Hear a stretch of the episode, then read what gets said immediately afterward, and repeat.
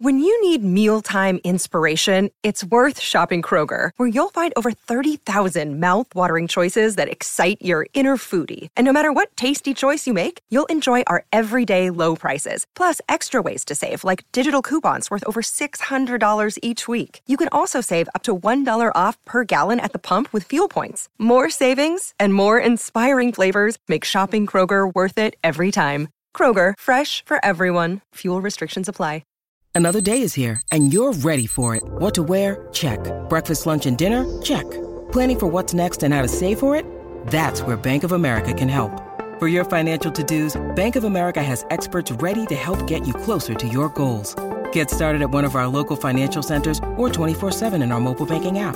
Find a location near you at bankofamerica.com slash talk to us. What would you like the power to do? Mobile banking requires downloading the app and is only available for select devices. Message and data rates may apply. Bank of America and a member FDIC.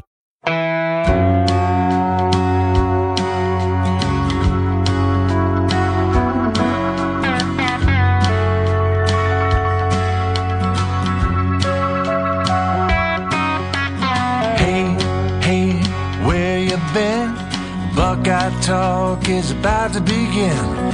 Hey, hey, hey, come on in. Welcome back to Buckeye Talk. People used to like it when we did it in the car, so we're in the car. We're driving back from Lincoln to Omaha. It's what time is it? It's 11:30 Nebraska time. Our flight is like at 6 a.m. Nebraska time.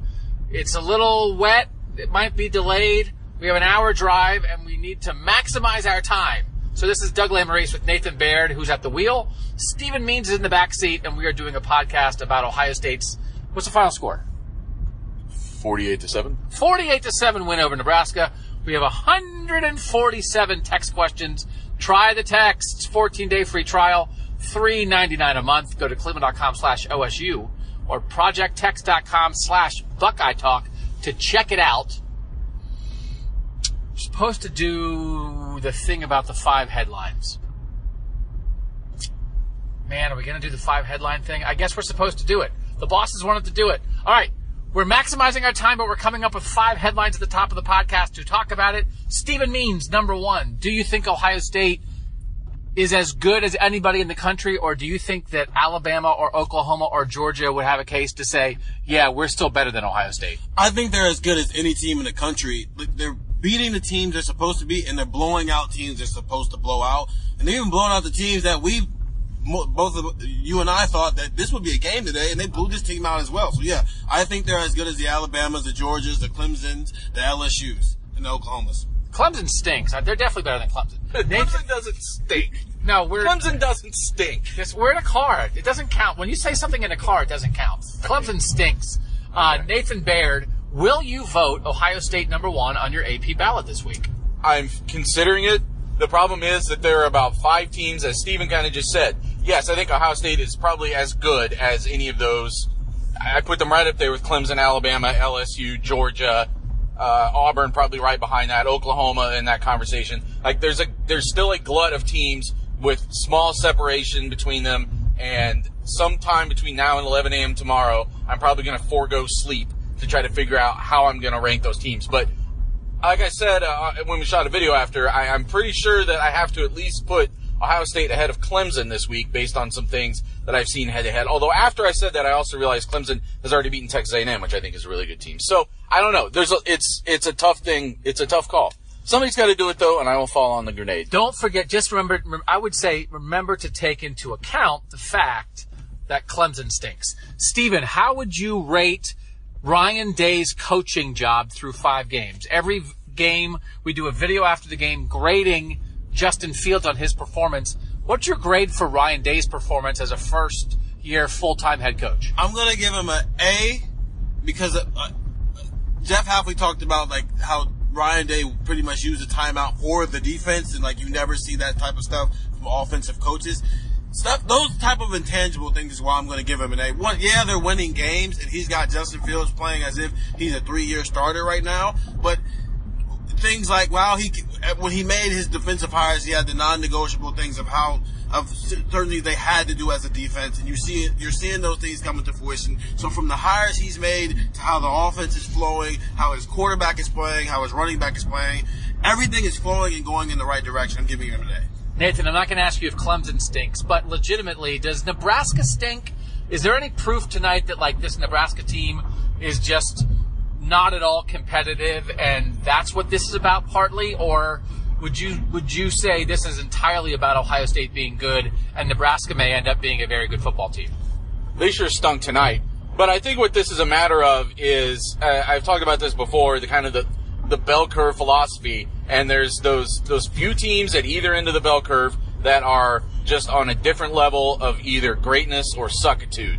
And Nebraska is not at the far end of. I'm talking about just the very worst teams in the country. Nebraska is not one of those teams, but they're in that big, fat, messy middle where on any given night those teams can usually beat each other, but it takes a lot for those teams to jump up and take out one of the teams that's in that elite small band, and that's Ohio State right now. I think Nebraska could. I think there's a world, and I can envision a world in which Nebraska beats and or challenges Ohio State into the fourth quarter. We talked about it all week, but you can't do it when you turn the ball over twice early like that, when you fall behind 17 to nothing, and Ohio State just keeps gets to keep bringing that defense at you relentlessly with their with their playmakers the whole time. I mean, that's just you're setting yourself up for disaster. But Ohio State has put itself into that category where if you let yourself get behind, it, it's you really are suffocating yourself, and you have no chance to get out of that. All right, our fifth headline. What is the best sandwich in Nebraska? The answer is it's a runza. All right, so let's get into the questions from the text followers. And I'm not I'm not gonna do I'm not gonna do a rant. I'm not gonna do I'll let it happen naturally. Now that we're five games into the year, what's your regular season prediction? And please don't say nine and three. Um, my regular season prediction is twelve and zero. All right, uh, so we let's say we gather information as we go. Short answer. We're going to spend the next 50 minutes explaining stuff. Short answer. What's your regular season 12 game prediction for Ohio State right now based on what's happened? 12 and 0 also. Um, I, tonight proved to me that, I mean, just look at, just look at the contrast between this year and last. Nebraska, I don't think is, is worse than it was last year when it came into Ohio Stadium and played within five points of Ohio State. But this is how much Ohio State has elevated itself with the quarterback that Justin Fields is and the way he's executing, the poise he showed tonight, and it, they're just playing on a different level. This is we they're ahead of where we thought they were to start the year. I'm going 12 and 0 based off of my original projection, where the only team I thought that was going to beat All them. right, uh, 12 and I was good. I, I don't want original. Seriously, and this is I'm going to do a 30 second rant. Original projections are worthless now. We've the whole point is to gather information. So I said nine and three. That's wrong. They're not going to go nine and three. So I said this to the texters already. If you tweet nine and three at me, I'm muting you. You can still follow me, but I'm done interacting with you. And that's my choice because Twitter is free. And it's your choice to tweet nine and three at me because I was wrong. But I've been covering this team for 15 years. I'm excellent at my job. I'm really good at this. I'm terrible at predicting things. So I'm going to do my job. And if you want to get hung up on my pick and tweet it at me, that's fine but I'm done with you. If you text it at me and you pay $4 to taunt me, I will respond and you can respond and we can have a lovely back and forth. But if you're doing it for free, I'm out because I get it. They're much better than I expected. And so we're going to deal with the real world and not what people thought in August. Uh, which side of the ball is better is our next text question from the 614. That's it. Which side is more impressive, Nathan? Which, if you have to pick one, offense or defense? Ugh. Offense. Steven? Defense, easily. Why do you say easily? Well, one, I think they have the best. Their, their best player is a defensive player. Their best two players are Their- defensive. yeah, their second best player is a defensive player, and the linebackers have been night and day from where they were last season.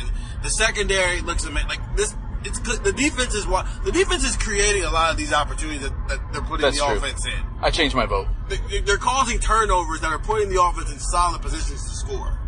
I think they have very good offensive players. I think they have more elite defensive players, which again, I you, you guys agree with. So I would say defense as well.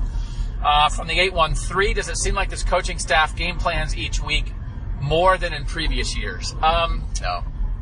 here here's the thing here's the thing that's hard is I, i'm also not sure why people, some people are very interested in like acting that like the Urban Meyer era was a failure somehow. Like there are a lot of questions that are like, well, er, they never did this under Urban. Well, why didn't this ever happen? They lost nine games in seven years, and like one of the reasons they're really good right now is because Urban Meyer put together the top two recruiting classes in the country in back-to-back years. I, I just, I, I'm confounded by it because I understand that sports is about comparison and all this stuff, but you know what? Like they game planned the heck out of it in 2014. Tom Herman was an awesome offensive coordinator. Chris Ash and Luke Fickell were great defensive coordinators. Kerry Coombs was a great secondary coach. Like they, they've had like Ed Warinner was a great offensive line coach. They've had really good coaches here. They had bad defensive coaches last year. So I, I don't like. Let's not pretend that the whole Urban Meyer era is last year. Let's not pretend the whole Urban Meyer era is Bill Davis and and Tim Beck and Zach Smith. They run great coaches through here all the time. Tom Herman schemed it up like a bad man for three years. So yes, this is awesome.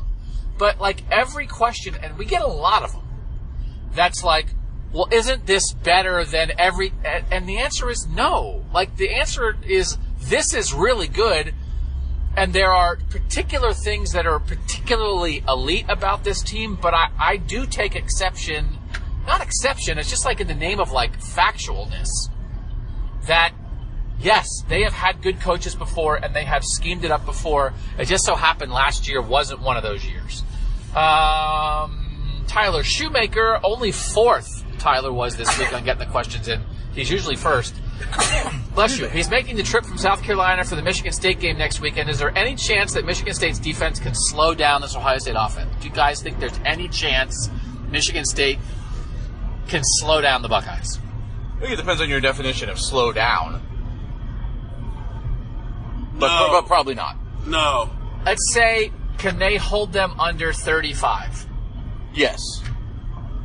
You think they could hold them to like I don't think- 31 or something or Yeah. 28? I think they could hold them to 34. Like, I mean, that's that's still a lot of points. I mean, against a ranked team, the Michigan State's going to come in, even though they they struggled today a little bit at home, putting away an Indiana lot. team. A lot. They did, yeah. But I also think we, you also think Ohio State did not see Indiana's best effort um, that day. I agree, and Michael Penix, it appears, would have given Ohio State more of a look Yes. than Peyton Ramsey did. Yes. However, if you had trouble dealing with Michael Penix, let me introduce you to Justin Fields. Fair point. So- fair point. And that game was in East Lansing, and this is going to be at uh, Ohio Stadium. I- I But mean- yes, I mean, again, there's there's a world where Ohio State only scores 34 points and beats Michigan State 34 to three. It's still a dominant win. Do you think they have a chance to slow him down, Stephen? I don't think they have a chance to slow them down. Some of that is because they cause so many turnovers that like Ohio State's already in position to score. They don't have to have these long drives all the time. And on top of that, Justin Fields is playing amazing and, uh, and like he's calm and he's poised in the pocket. He took a sack today, and like but he doesn't get sacked that often. He doesn't turn the ball over, so no, he's efficient with what he does. And so no, I don't think they can hold him under 35. I, I I don't really expect him to slow him down either. It's weird with Michigan State. I mean, Dantonio will jump up and get you. Um, sometimes when you're least expecting it, 2013, 2015. And then there are times where it's just like, oh yeah, Ohio State has a lot more good players than Michigan State, and they just absolutely handle them. Both those things have happened uh, in the Dantonio era. For as many times as Dantonio has played right with Ohio State, they've also just been outclassed at times. And I, and I think this might we might be in for an outclassing. Um, that would that would be my expectation. Chris McCormick, our guy.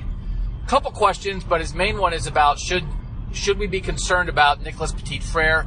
He's supposed to be the backup, but then when Branden Bowen couldn't play today at right tackle, they played Josh Alabi instead. He's asking if we could see him in the transfer portal. Um, he's a top ten national recruit. Like obviously, I think it, we understand the idea. Alabi's a fifth year senior. Petit Frere's a, a second year guy. We understand leaning on the veteran in this situation. But for the future of Nicholas Petit Frere, if you were expecting him to be the starter next year or what you think his career is going to be at Ohio State, Nathan, would you believe this is any kind of red flag? I don't know about red flag. Again, I think today was, and we, didn't really get to ask Ryan Day about this that much, and this will probably something we can follow up with him on Tuesday. But I, I think I would imagine that the fact that Alabi had started in the Rose Bowl was a, again a fifth year veteran. Um, I think those things play into when you're going into Nebraska. Those things are a factor. And the other reason why I wouldn't be too worried, at least immediately, about something like a transfer portal is Branden Bowen's a fifth year senior, Alabi's a fifth year senior. Those guys both are out of the program next year. The door is wide open for him to potentially take one of those two tackle spots. Yeah, I mean, I, I, I would hope, I hope any kid does what's best for them. There's an opening for him, and they said he competed right with Bowen all through camp. So I think it still makes sense for and lines up for him to, to start next year as a as a third year guy. Um, I don't think it's a red flag. I was a little surprised. I mean, the idea, of like, of course you play the veteran. I still just sort of thought if he was that close with Bowen in the preseason in the fight for the job, then why wouldn't you just be 100% comfortable with him in any situation? Because he was almost the starter. So, not a red flag, but a little bit of an eyebrow raise for me on that one. From the 5-1-3, is Wisconsin the first real game of the season? Um, or did Northwestern, the way they played Wisconsin on Saturday, prove that Wisconsin really isn't that great? If it's not Wisconsin, is it Penn State in Game 11? Stephen, when when is the first? We thought this might be a test. It wasn't. When when is the real, true first test coming? I I think it's Wisconsin. I say that lightly at this point because, like you said, we keep saying teams are going to be the real first test for them, and they keep not being a test for them. So I think just because they have a Heisman caliber running back, but to the point I've made already, they've they've shown that they can shut down Heisman caliber running backs out of Wisconsin. But I do like if I think it, that's just the, the, the I think that's the best team on their schedule at this point. So if anybody is going to test them, it has to be the best team on their schedule. I, guess I think I would agree that Wisconsin's the best team on their schedule. I just don't know that Wisconsin's built to hang with Ohio State, especially an Ohio State team like this. Um, they have a good offensive line. Maybe they'll be able to do something with Chase Young. Their quarterback is a game manager. He's not dynamic. Ohio State stops the run pretty well. Their linebackers are playing well. I, I would say it is going to be Penn State, or honestly, and I'm just, I'm just like, I think they maybe don't get tested. Like, I, I think so. And we'll go to the is is the Big Ten bad or is Ohio State good? That's that's from the six one four. I think it might be both, and it's the same thing we often deal with the with the Big Ten. I just, I mean, there, are there are there teams with like a bevy of elite athletes who can be dangerous and and pressure you in a variety of ways? Like, I mean, but hold on a second though. I mean, you can plausibly vote Wisconsin and Penn State as top 10 teams right now. correct. You could plausibly do that. So I, this idea, yes, the bottom of the Big Ten is pretty ugly right now. I think we saw that, and really maybe even up into the middle. But I, I don't discount the fact that it, I think Ohio State is probably fortunate that it gets both Wisconsin and Penn State at home. Because I think in, in, in certain ways, both of those teams could challenge. Just the fact that Wisconsin is you know, an offense predicated around Jonathan Taylor. I don't think you're going to be able to work off of turnovers and the way that they did tonight in, in, in capitalizing against Nebraska. And then Penn State, what we saw them do to Maryland last night in Maryland, again, I know Maryland belongs in that kind of ugly portion of the Big Ten I was talking about, even though they peeked their head up and were ranked a couple weeks ago. But I mean, they just demolished them in, in a really emphatic way, as as much or more so than what Ohio State did to Nebraska tonight.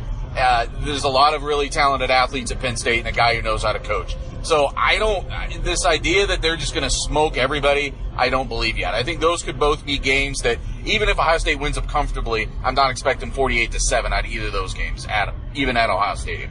I think I am firmly in the smoke everybody camp. Like, and- it's like to say like, oh, is the Big Ten bad? It's like, well, the Pac-12 is bad, and I Yes. think the I think the Big 12, other than Oklahoma, maybe Oklahoma and Texas, I think isn't all that impressive. The ACC is bad, other than Clemson, and so it's one of those things where it's like, oh, you know, and and sports writers can fall into this, fans can fall into this, like the everybody's bad camp, but Alabama has to deal with LSU and Georgia. Ohio State, I don't think has tests like that waiting for them. And if they were in any other conference in the country other than the SEC, I don't think they'd have them there either. But I just think if you I, if we believe, I think we all believe that Ohio State's in that top cut, and I think there might be a sizable difference between everybody in the top cut, whether it's five or six teams, whatever it is, and the next group down. And yes, I do think Wisconsin and Penn State are in that next group down, but I think, I mean, it's one of those things. If Alabama played Wisconsin tomorrow, don't wouldn't most people expect that the game would be like 41 to 17? Isn't that what? Because Alabama's Alabama, and like Wisconsin is good, but like they can't hang with Bama. I feel like that would be the national perception of a game Nah, like that. I would take those 24 points. I don't think the line would be 24, but it's like the way you view. You certainly don't view Alabama and Wisconsin in any kind of similar way. Alabama's going to send 17 guys to the NFL off of its starting 22. Wisconsin's going to send six, Yeah. right? Don't we don't we have that impression that there is just this gap? That there's this gap between like Clemson and Alabama and everybody else. And so I feel like that perception has been there for the past couple of years, deservedly so. Because those are the only two teams that have had a shot at the national title for the last three years. But Clemson has a whole lot more NFL players than North Carolina does, and North Carolina almost beat them today. Yeah, but that goes back to the point that Clemson stinks. Let's pull it back around to the national champion is terrible. I just I just think Ohio State might be in that threshold. I think they are. I think they're in the Clemson Alabama threshold. I think the gap between the next level might be sizable, and I think it's possible that they are more prepared this year to be dominant every week than somebody like Clemson. And I'm not saying that based on Clemson's roster, but I don't know. Like, is Clemson already won a national championship? They're a little fat and happy. Are they a little fat and happy? And Ohio State, like, gave up 50 points to Maryland last year. That there's, Ohio State is striving and craving to get back to a level that Clemson is at. And so we know there's a psychological component to that. I just, I mean, you guys are going to get this impression. I mean, I, I'm I'm just in. I'm in. I'm in on them being great, and I just don't know that anybody else in the Big Ten really has a legitimate chance to hang with them. Is there potentially a parallel to draw, uh, not to get on a complete tangent, but with a team like Ohio State right now and a team like Virginia basketball last year that was, you know, two years ago they lose in the first round and they're just completely out of the, the conversation, even though they should have been. They were as good as any of those te- any team in the nation. And then Right. that kind of fueled an extra fire for them to come back this year. That could be part of the dynamic that's happening here. Obviously, I, I don't necessarily quote losing a regular season game on the road to Purdue to losing to UMBC, but yeah, I think you see the point I'm making. No, I mean, I think there is. Um, I mean, I think it's okay. I think you can equate the Purdue loss to the UMBC loss. I don't think that's in different universes. You know, it's like a, it's like a loss that nobody can believe that Right. then part that then probably unfairly defines you to some degree. Yeah. and delegitimizes in the eyes of some the actual talent that is there. And the most dangerous team on the earth is a team with overdog talent and an underdog mentality. And this is a team filled with five star dudes that's ticked off because some people picked them to go nine and three just because their coach and their quarterback were new. and like that idea and the idea of like, hey, like Urban Meyer's gone. How are you guys going to do this? Dwayne Haskins gone. How are you going to do this? And they're like, listen, man, they're playing eight guys from the 2017 class who are top 100 recruits who are absolute game changers for this team right now. From Okudah to Dobbins to Young to Wade to Myers and Davis on the offensive line, like it makes total sense for them to be this good, but yet they feel like they have something to prove. That's about the most dangerous team that you could be. So that's why I just think they might be in a situation where they don't really get challenged. Hypothetically speaking, from the 3-3-0, if they don't face adversity in a dog fight, will that end up being good or bad in the long run, say for the Big Ten championship game or the playoff? I don't think it affects the Big Ten championship game because the Big Ten championship game, I don't know. Let's say Iowa or Minnesota, they, they don't play, wins the West. Iowa or Minnesota are the two most likely candidates of the teams they don't play. and like Iowa's winning a bunch of uh, close games, and uh, Ohio State's beating the, the pants off of people, like is that going to be a disadvantage for Ohio State against Iowa in the Big Ten championship game? I don't think so. I think No. they'd be fine, right? Well, yeah, I think the talent disparity there is going to win out. Yeah, no, I don't think. Like, I, the, the question is basically like they're not going to get challenged, and then they're going to go up against a Clemson or a Georgia or Alabama in the playoff, and they're going to get their butts kicked. I don't think that would happen this time around.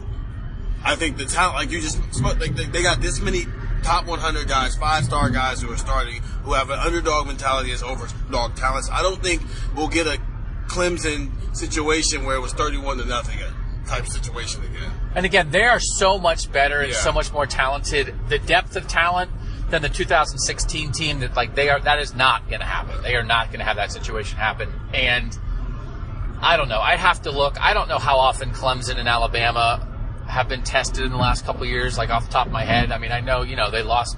Clemson lost the Pitt game or whatever, and out. I mean, most Clemson and Alabama roll, and then I don't know that anybody ever says, "Well, Clemson and Alabama were too dominant." they're going to lose in the playoff to Washington. It's like, no, they're not. They're fine. And that's what think I think the way you think about Ohio State now. Uh, hotter seat from the 316, Scott Frost or Jim Harbaugh? Jim Harbaugh. Oh, Jim Harbaugh, of course. Scott Frost is on the way up. It's year two.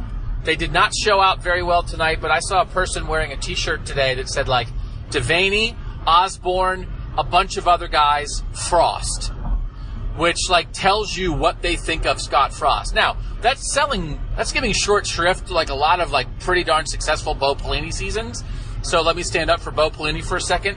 But they see him as a former Cornhusker player like as the rightful heir to this in a lot of ways that Jim Harbaugh was, but like you get a leash. And Jim Harbaugh's in year five, Scott Frost is in year two. Like it, it's Harbaugh and it's not even close. Were Nebraska and Adrian Martinez overrated from the 941 Steven? I don't. I don't. I think. I don't think they were overrated. I think one, they turned the ball over in ways that they couldn't turn the ball over.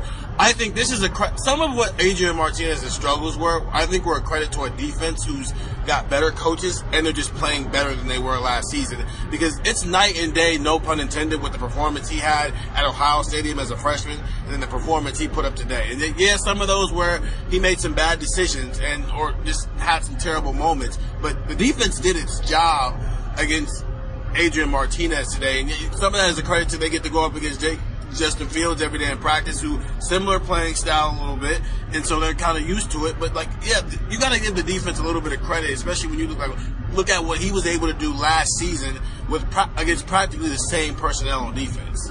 I, I don't think he's overrated like the other 11 weeks of the year. It's clear he's not ready for a moment like this. And so that was a miscalculation by people like me who thought like, hey, this guy's dynamic.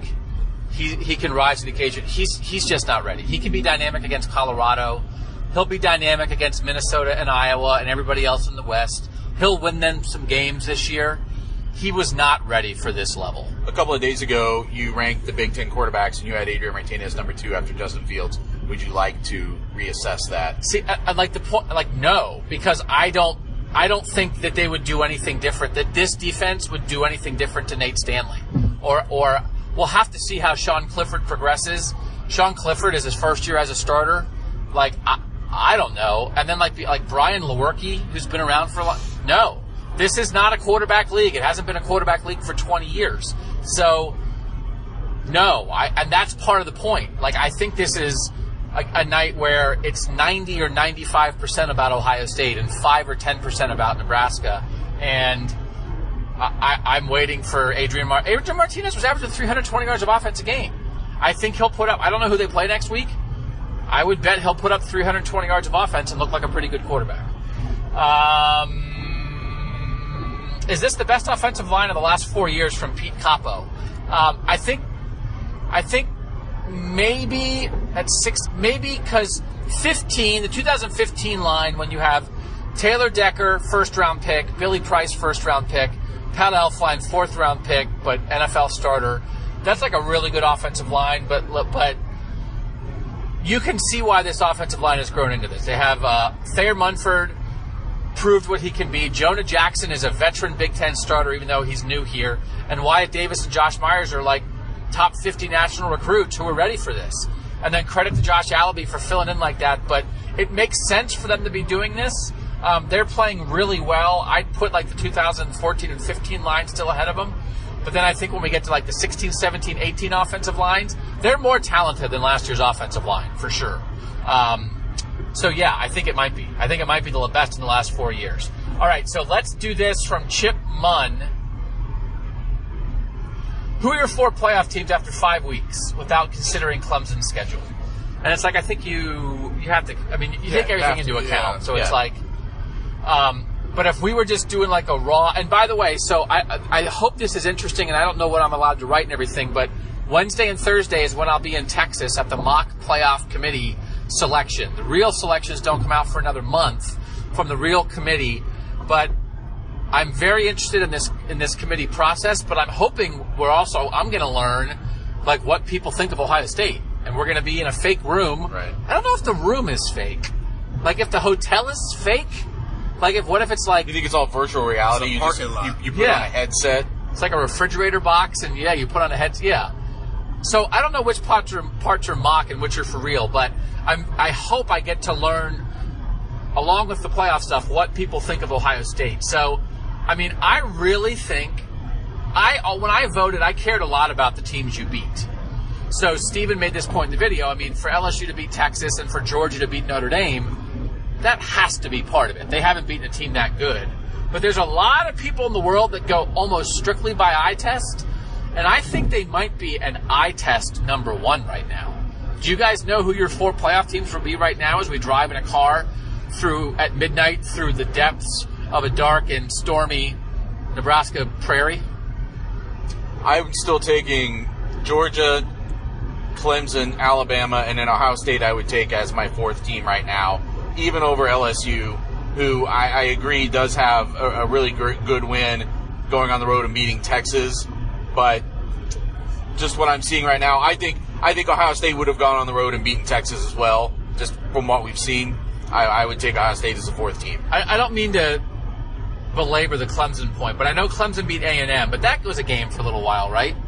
It's 24 to 10. But again, A and M, A and M is better than anybody Ohio State's played. and It's not even close. But what do you? I, and I hate you can't, you know. But what do you think Ohio State would do against A and M? I, yeah, probably. I think Ohio State might blow the doors off A and M. Uh, I would put Ohio State ahead of Clemson right now.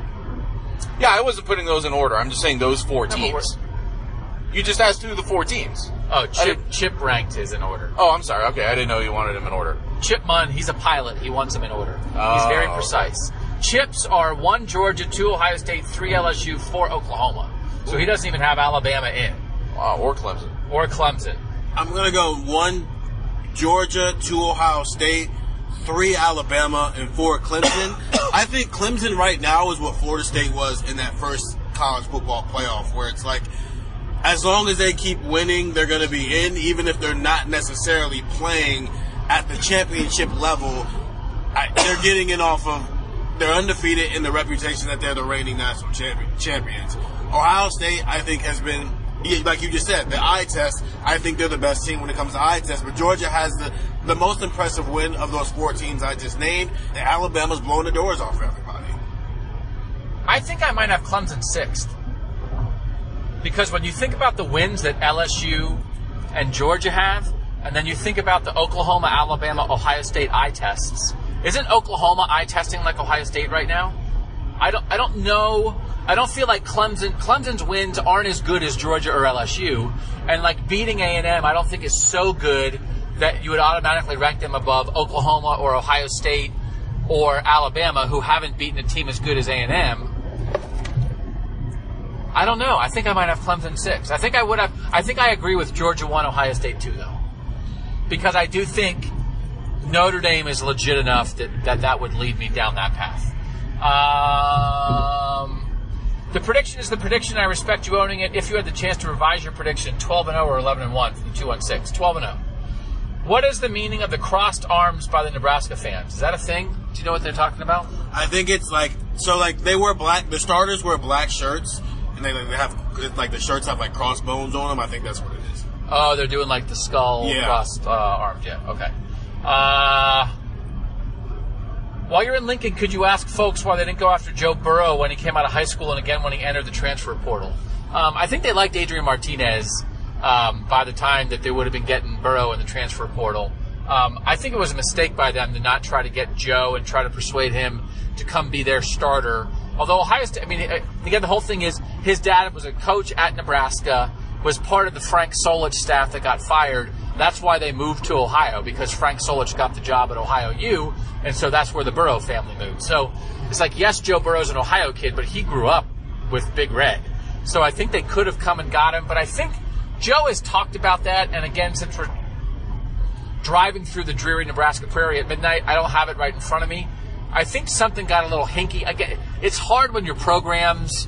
I mean, like if Scott Frost was there the whole time, but they were Mike Riley. I think they were switching from Pelini to Riley right when Joe Burrow was happening, and and stuff gets off kilter in recruiting when you're changing coaches. Is this peak Buckeyes? Where can they get better? Where is the line between resting guys and having respect for the opponent, Charlie?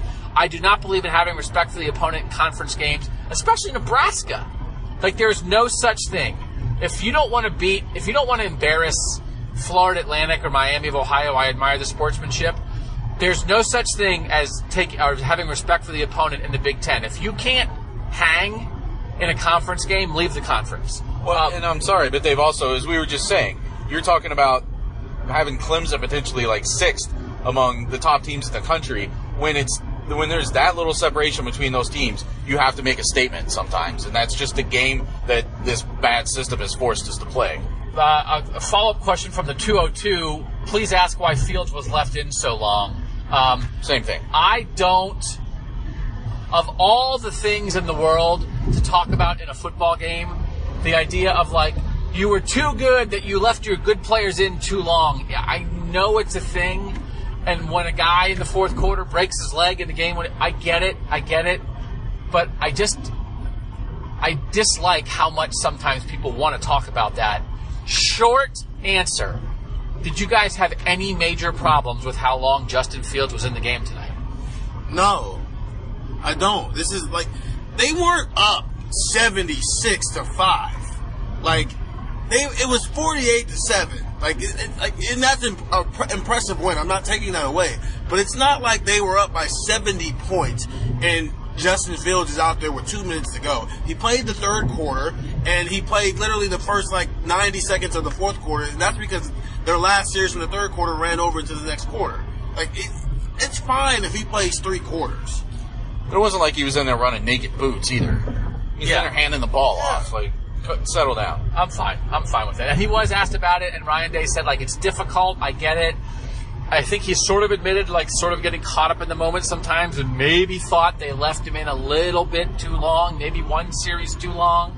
But I just, there's a million other things to talk about with how good this team is. And you know what? If he gets, if he gets hurt in the fourth quarter of a game where he should have been out already, we'll talk about it then. But, like, until then, sera. Uh, can we agree Ohio State is every bit as good as Clemson, Alabama, Georgia, Oklahoma, Auburn, and everyone else? Yes. Yes. From the 419, we agree. Um, are you guys surprised from the 386? Surprised by how well and how quickly Fields has mastered the offense? I'm surprised. I said I, I thought he would have bumps.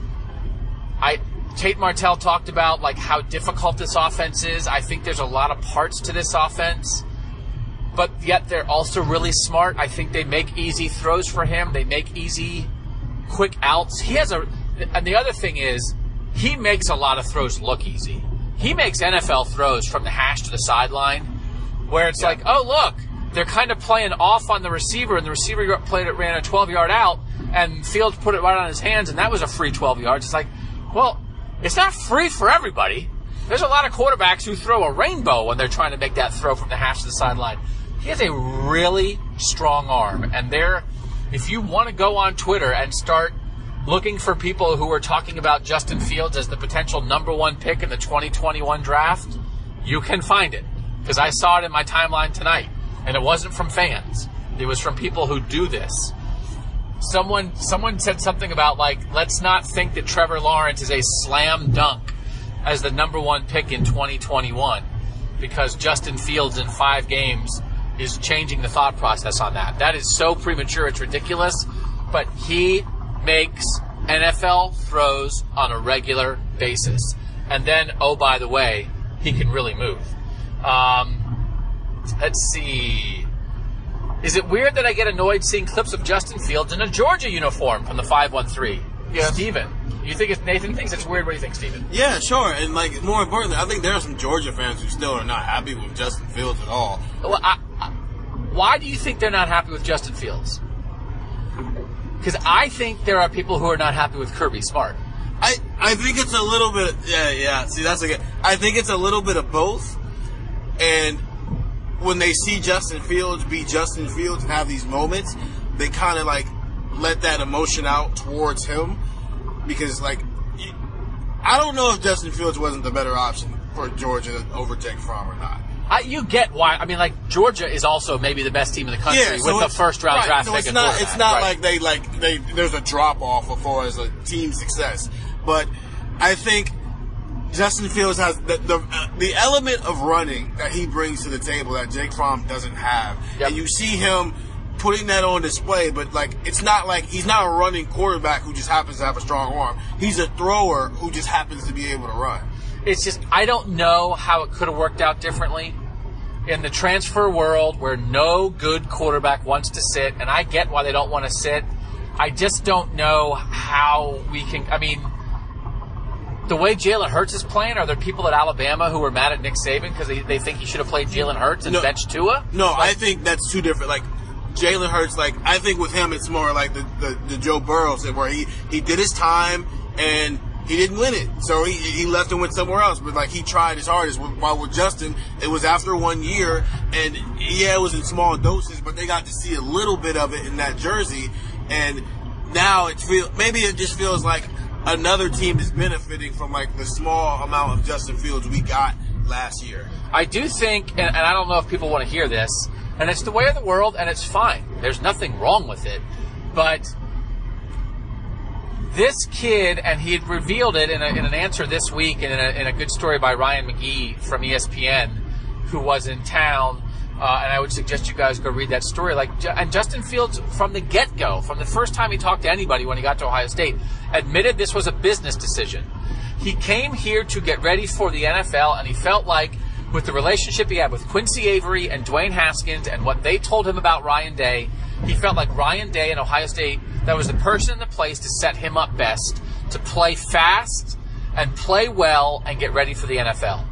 Like, I don't know that like this kid. I don't know if he has scarlet and gray running through his veins. Now it doesn't matter what's running through his veins because he's wearing scarlet and gray in his uniform. But he's here for two years on an internship, and he talked about how like he takes a lot of online classes. He's not on campus that much. This is just the way it is, and it's probably part of why like a lot of people think these kids should be paid because yes, there's a lot of great tradition and great um, loyalty and and that feeling that college football gives you that's different than the NFL. But there's also a lot of the NFL in college football, and this is like an NFL relationship. And and again, I'm not saying Justin Fields should be walking campus every day holding hands with Brutus Buckeye, but like if you feel weird seeing him in a Georgia uniform, I think it feeds off of that a little bit because I would wonder if there is a five or ten percent part of a person who would feel like, man, I don't.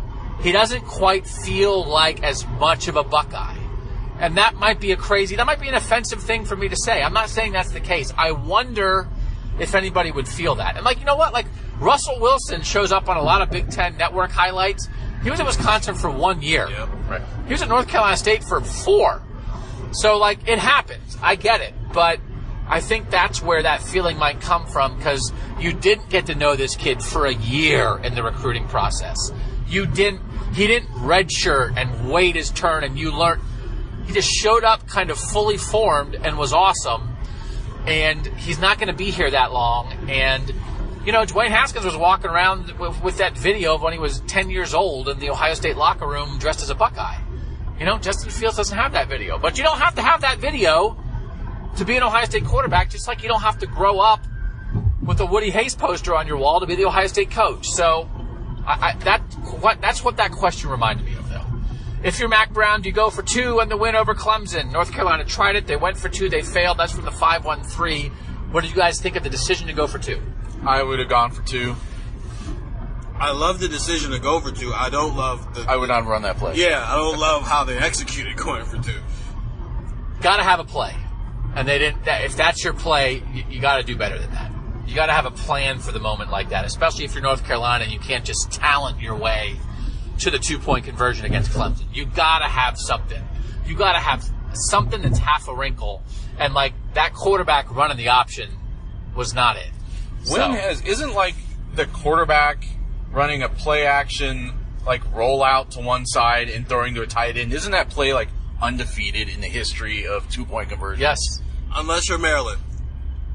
Okay, maybe that's right. Well, but like it, it seems like or or on the goal line, like that play works every time. Yeah, darn near every time. And Yeah. instead, they run some kind of option thing where you're trying to get to the edge against a team that has a clear physical advantage. It made no sense.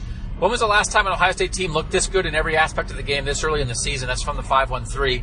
I still do think there's a lot of comparisons to 2016 in that. Um, but the issue with 2016, I mean, they had a better win. They had the win at Oklahoma, but that team was really young. And that team was one of the youngest teams in the country. And there's a point to this that before, and I'm going to write about this, I think. I, uh, I'm, I'm giving up on all the games. So, like, I'm just going to assume Ohio State's going to win every game until the playoff 50 to nothing. So, I got to find other stuff to write and talk about. I think that almost all the other teams that I've covered here, you could find, like, well, this is where they've had a potential flaw. And, like, that 2016 team was so young that even when they looked so good against Oklahoma early, it was like, man, they're really young, though. And I wrote a story before last season about the 2017 recruiting class and whether Okudah and Young and all these guys as sophomores could do what the 2013 recruiting class did as sophomores, which is they won the national championship as sophomores. Joey Bosa, Ezekiel Elliott, all those guys. They did it as sophomores. They didn't do it as sophomores, but I actually think there is something to the idea that like Chase Young and all these guys who are a part of this team are juniors. They're veterans now they've been around. They've they've had disappointment. They've played at a high level. They've been in tough games. I think it makes them more likely to sustain this high level than a team that is leaning on so many young guys. And I think it makes them less likely to, to have bumps now. Now that they've established themselves, these guys are third year players. So I I am not um, I am not waiting for a shoe to drop because I think there's a combination of factors here that make the, the, the possibility of this early season stuff being real uh, maybe more likely than in other seasons. Uh, from the 419, more questions about I'm one of those Ohio State fans you can't stand. I judge this team on wins against Michigan and Big Ten titles. I think this team is really good, though. In your role as your reporter, do you think they're as good as Bama, Clemson, all that stuff, or do you need to see more after Martinez had a bad evening? Nope, they are there. Master Teague is the real deal from the 419. He'll rush for 1,400 yards in 2020. Are you guys, if JK goes pro, and JK had a great night tonight, 177 rushing yards, are you completely at ease about the 2020 running back situation with the way Master Teague has played in the first five games? Yes. Yeah, we had this discussion a couple weeks ago. I was uh, I was completely comfortable then, and I think even more so now. I was really impressed by you know the the some of the what we saw from Master Teague tonight. That one drive where he was it was a 55 yard touchdown drive, three plays, all Master Teague. Um, he's starting to show some things as a as a receiver out of the backfield. Um, I think they've got something there. I think it's real. 804 is our O line now very good, or is the Nebraska defense subpar? I don't think that defense is subpar. They, they made some plays. I thought they ran to the ball in other games. They made some plays. I think I think their defensive line has some guys who can do some stuff. I think this is much more about the Ohio State offensive line. Tobin Howard, instead of focusing on nine and three, how about a rundown of what ways and how much this team is currently surpassing expectations? This is a truly rare moment. It's worth appreciating appreciating what has happened and is happening. Like I, like they're surpassing expectations in every facet, right? I mean that's I'm telling you, man, it's gonna get boring real fast. How are they good? Are they more good at this or are they gooder at this good thing? I don't know. I think we should probably cancel the podcast until the playoff and just build stuff up. Well, honestly, I mean, again, I, I like the, the term you use, boring. I'm kind of thinking like into the future, and it's like, I you, we start talking about like teams like Georgia and Alabama and Oklahoma, and it'd be like, man, I'd love to watch Ohio State play that team next week. I don't know that I really want to watch them ever play Maryland or Rutgers. No, but you can still see like uh, I you get forget the opponent at this point. You can see if the if the if the way a team played it was if it's quality enough to compete with the other five teams that are in this discussion. The Rutgers game is going to be dreadful. Yeah. It's fine. If you want to go, go. You know, it's fun. It's college. It's going to be dreadful. It's going to be awful. Um, and that's more on Rutgers than anything else. Let's see. Given the huge debate on the podcast this week between Meyer and Day, it now appears that Meyer keeping Schiano and Davis on staff was one of the greatest crimes perpetrated on Ohio State in modern times. Does this mistake alone make it a no-brainer that Ohio State had the right head coach this year? Wait. So uh, people, the the point that if if I'm arguing no, I would rather have Urban Meyer still than Ryan Day, as I argued on the podcast this week. But the fact that Urban Meyer last year employed Greg Schiano and Bill Davis, who, as we are seeing every game, clearly held this defense back, is that like an unforgivable black mark against Urban Meyer that, given how this front of the season has unfolded, would undoubtedly swing things in favor of Ryan Day. No, I think that's more of a okay. That was so bad that like, I think Ryan Day had an idea of like, I just like don't be that bad with the hire. I think is what it is. Nobody tries to hire bad coaches. Uh, Urban yeah, Meyer. yeah. Urban Meyer hired two of his friends. Greg Schiano was not a bad hire. Greg Schiano was bad last year. And Urban Meyer would have had to do something about Greg Schiano for this year. Bill Davis was a bad hire from the get-go. To hire the best man in your wedding, who hasn't coached in college, to coach college linebackers, is a terrible mistake. But as I said before, when you start getting low on the list, a lot of your guys have other jobs. They're not going to come work for you anymore. Like it happens sometimes. And sometimes it's easier at the beginning because you can hire like all these fresh guys that you want. So I, I do not think it's, it's to the point. It's like, yes, of course, that was terrible. And it did hurt Ohio State, but he made a bunch of other really good hires too. And so I, I I'm not gonna I'm not gonna make that like a an absolute winning argument for Ryan Day, like based on that alone. All right, we're at Stevens Hotel. He's at a slightly different hotel with us. So do you have to get out of the car? I mean, if you have to go in, go in and sleep and write stories and put up the video, Yeah. and we'll finish the last five minutes of the podcast. cool. All right, Bye guys. um, Steven's going in. So you're gonna put up the video tonight? Yeah. Okay. Go to cleveland.com slash OSU. We're trying to crank stuff out. There's always a balance of how much stuff we put up in the middle of the night. It's 120 in the East right now. How much we try to save stuff for the morning. Uh, we'll try to get through a few more questions here as we drive to our hotel. Uh, everybody was excited that this was going to limit my, uh, put an, an end time on my talking because, uh, Nathan has already said he refuses to drive around the parking lot, uh, just to let me babble some more. Um, the challenge now is to keep this team interested and continuing to dominate and beat down the opposition. We are now our greatest challenge.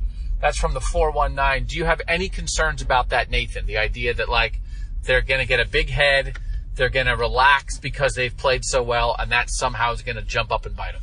I don't, and it comes down to an answer that Justin Fields gave tonight. He was asked about, and I actually I don't even remember what it was that prompted the question, but his response was, "Well, in the past few years, we have kind of stubbed our toe in some of these games, and we aren't going to let that." He was talking in such a way that obviously he wasn't in this program when they lost at Iowa, when they lost at Purdue, but the way that he, it's it's something that's ingrained in this program now that they have to take everybody seriously and that they have to rise to the occasion every week because when you don't, when you have that one slip up, it's devastating potentially. And I think we saw some signs of that in the way that they came out and just absolutely throttled Nebraska tonight. What does Ryan Day bring to the team that Urban didn't that caused them to pull off a giant road win when everyone thought this was a trap game from the 470? And I appreciate all these questions. You know who won a lot of giant road games? Urban Meyer! And you know how I know he won a lot of giant road games? Cause like the two that he lost, people never stop talking about. Ryan Day is doing a great job. Ryan Day, at some point in his life, and maybe it won't be this year, is going to lose a game. And so, like, what did, why did Ryan, Ohio State beat the tar out of teams all the time. Urban Meyer beat Wisconsin in the Big Ten championship game with a third string quarterback, 59 to nothing. So, like, I, I get it. I'm about out of trying to answer why is Ryan Day so much better than one of the five best coaches of all time? Because, like, that's, and we're sitting here saying we're all, we're all on board for 12 and 0. They're also not at 12 and 0 yet. And so, when our conversation is like, well, Ryan Day is never going to lose a game. How come Urban Meyer lost one out of every 20 games? It's like, I just, I don't, it's not the right conversation to have. And I know why everybody has a, nat- a natural inclination to compare everything about Ryan Day to everything that happened with Urban Meyer. But like, they had bad days. I've stated a thousand times what I think there's some of the connecting reasons were between those Purdue and Iowa games. But like if you, uh, those losses, but if you want to go back, like why, why is this Nebraska game compared only to the Purdue and Iowa losses? Why isn't it compared to the times that Urban Meyer came to Nebraska and won 62 to 3? Right? I mean, like we, we, we, we have to, we have to be able to talk about this in a way that doesn't somehow make an era where Urban Meyer lost nine games in seven years somehow sound like a failure because Ryan Day is 5 and 0. We, we, we just have to be able to have that conversation. And I understand it. I'm not, I'm just telling you, like, that's how I have to discuss it. And I'm the one who was here out of the three of us for all that stuff and witnessed it. And, like, I'm just not going to say, well, what if Ryan Day had been the coach against Iowa in 2017? Do you think Ryan Day would have won that game 84 to 3? Or do you think he would have won it 65 to minus 7? It's like, Well, I mean, It just- maybe he would have won it if he had gotten to take over this group of players that was recruited by Urban Meyer. So I mean, it's just they're they're they're both really good, and so let's celebrate how good they are.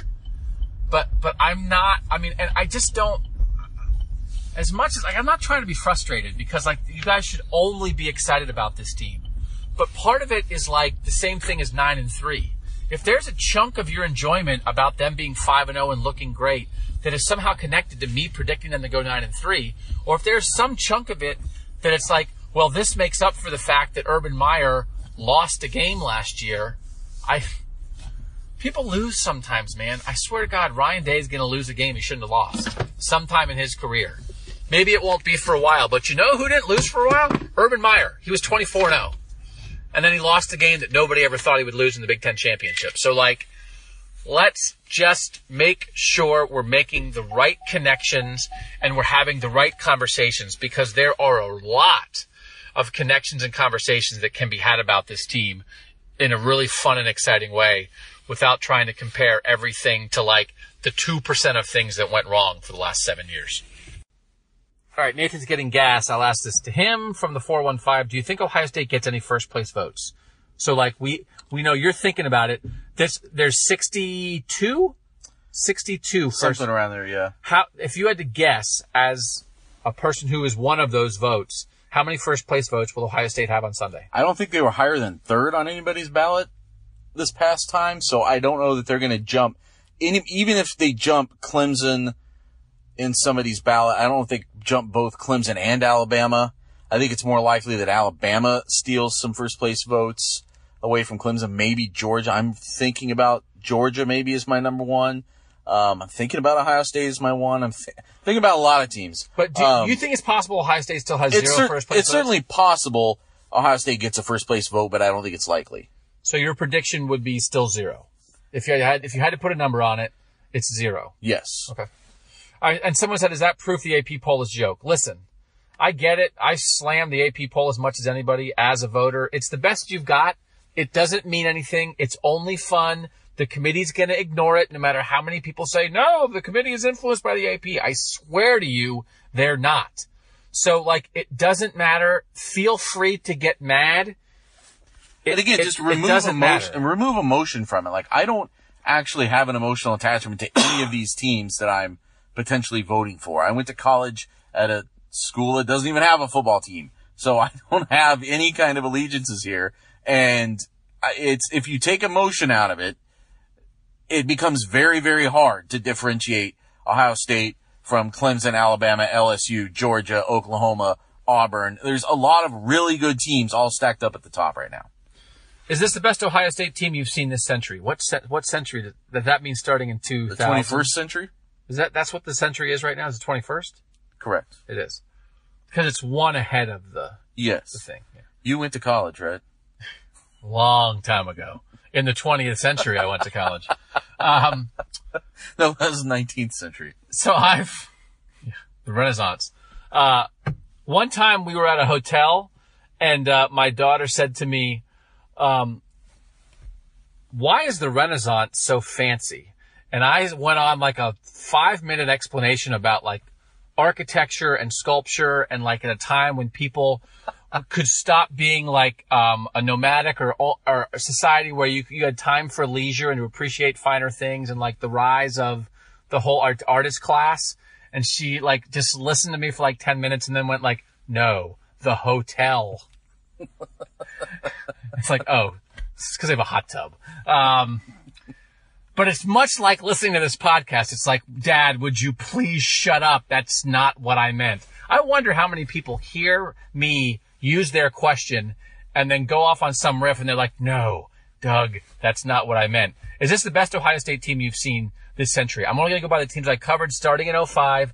I think it's arguable that this team is as good as any team that I've covered because of the combination of offense, defense, and coaching.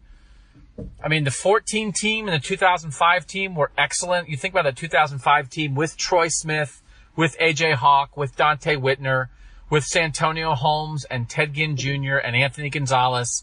That team, the 2006 team is the one that went undefeated in the regular season, but after 05, they lost five guys to the first round. Um, AJ Hawk, Bobby Carpenter, Donte Whitner, Santonio Holmes, and Nick Mangold.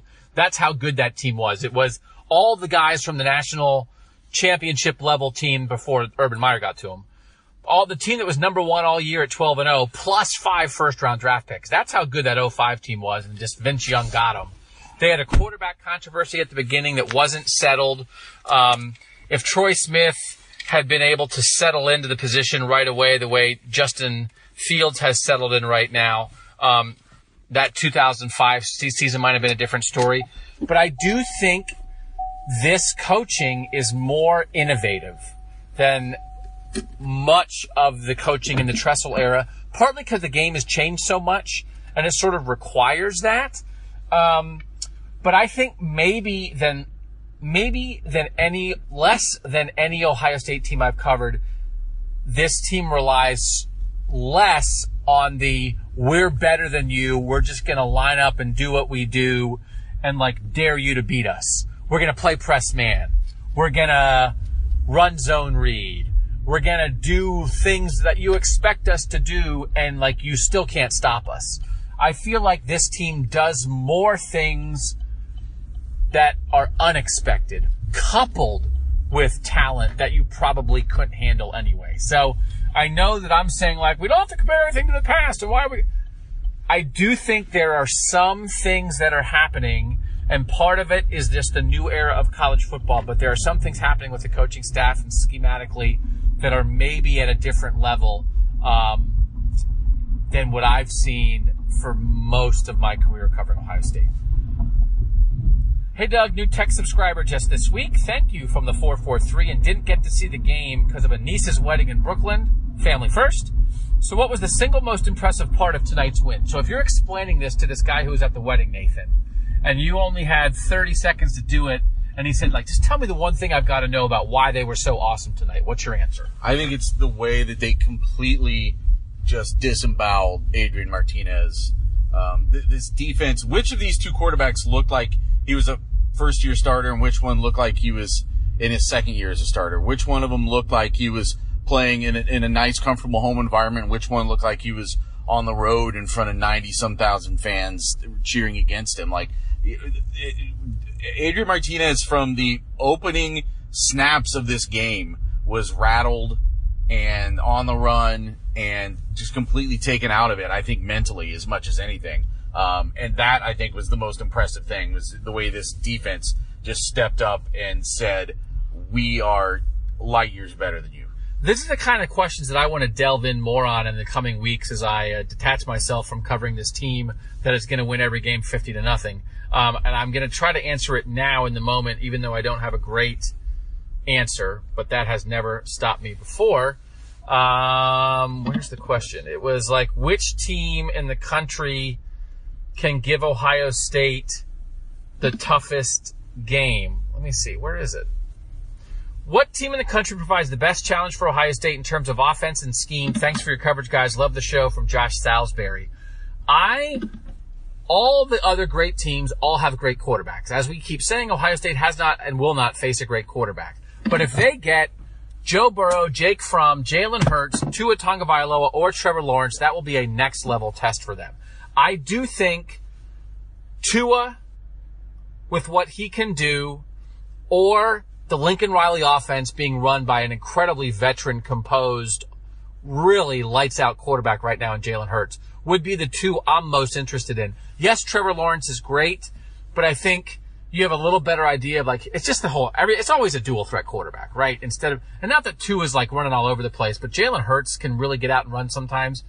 Is there one offense in particular that you would be most interested to see against this Ohio State defense? And again, we're going to start, we're going to start spending a lot more time with the other five best teams in the country because moving forward, that's the comparison each week for Ohio State. It is not Northwestern. It is not Wisconsin. It is not Maryland or Rutgers. And if one of those teams jumps up and gets them and we're looking ahead, fine. We'll live with that. But we want to start comparing them on a regular basis to the other five best teams. My instinct is if Ryan Day is the next Lincoln Riley, I'd love to see these guys against the real Lincoln Riley. Yeah, I think also Alabama, just because you've got a upper echelon quarterback in in Tua. You have an upper echelon receiver in Jerry Jeudy. You've got other playmakers on that offense, um, other really good receivers on that offense. I just feel like they have elite skill position guys kind of scattered all over that could probably challenge this defense in a way that we haven't seen yet. Although we kind of thought that was going to happen tonight. Not that, not that Nebraska has Tua and Judy and guys like that, but we thought there was going to be a really versatile Nebraska offense with guys all over the place who could challenge in different ways, and it just never materialized. It was pretty much just a a beatdown from the start. I'm not making Nathan drive around the parking lot, but we are at the hotel. We have to go in and attempt to sleep and write, like in the next like at the same time four hours. Um, so we're gonna run like three or four more.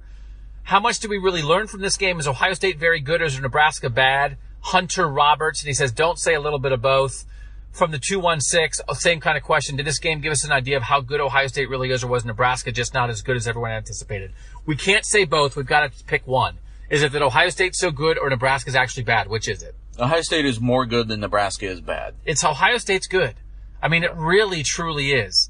They, go watch some of the, I know they turned it over and the turnovers killed them tonight they can do some things, and it's what Nathan said, the disemboweling. Do you ever, when you're trying to think of sports words and sports verbs for winning big, do you go to like thesaurus.com and look up? At- I haven't gone that far, but I, I, like, I, I tried not to use eviscerate tonight because I think I used that in a game story last year and I didn't want it to be repetitive. But yeah, I try to come up with something new. I used pulverized tonight in my headline. I thought that was good. Yeah, that's the point we're at. We're at, I mean, I look at thesaurus.com all the time. I'm i do. Not usually, for, I have before, but not usually in this case, in these cases. My stories, my first draft of stories are basically like, Ohio State was good. The players ran fast. they looked nice. And then I go to thesaurus.com and spin that gold, baby. Um, that's where we are with this team. We cannot get to all the questions. We had 147 questions. And it turns out that driving from Lincoln to Omaha is not enough time to answer 147 questions. We appreciate all of them. I will read all of them. I will try to text back or text to the group about as many of them as possible. We love you guys hanging with us. This is going to be a challenge because it's going to get boring awesome. And I am an expert Believe me. Th- here's the good thing. Let me be your guide. Nathan's new. I'm an expert at boring awesome. I've been writing boring awesome for 15 years. We are heading towards boring awesome. I think Wisconsin is the number eight team in the country, and that, that game might even be boring awesome. But Maryland, Rutgers, Northwestern, I think Michigan State's going to be that. I think we are looking at a lot of boring awesome. It's just the reality. It's going to be intriguing to watch this team play one of the best teams in the country. I'm an unbiased reporter who thought they were going to go nine and three. I would look forward to that, to really try to find out about this team. And as an unbiased reporter, there's a strong part of me that hopes nothing goofy gets in the way of that because something goofy got in the way in 2015 and we didn't get to see this Ohio State team take another run at it. They don't get tested enough week to week in their own conference. They can only get that test in the playoff because even a bowl game, teams have given up in bowl games half the time. With everything on the line against a team that has as much talent, that's what I want to see this team play. So I'm going to hope that we get there and I'm going to absolutely assume that we get there. Go with us on this journey. We will make it interesting for you, even if the games on Saturday may not be that interesting because this team is really good and we have to go sleep for 90 minutes. Nathan Baird is still here. Stephen Means is back at his hotel. We're staring into the weeds of a Nebraska field. I'm Doug Lesmerises. And that was Buckeye Talk.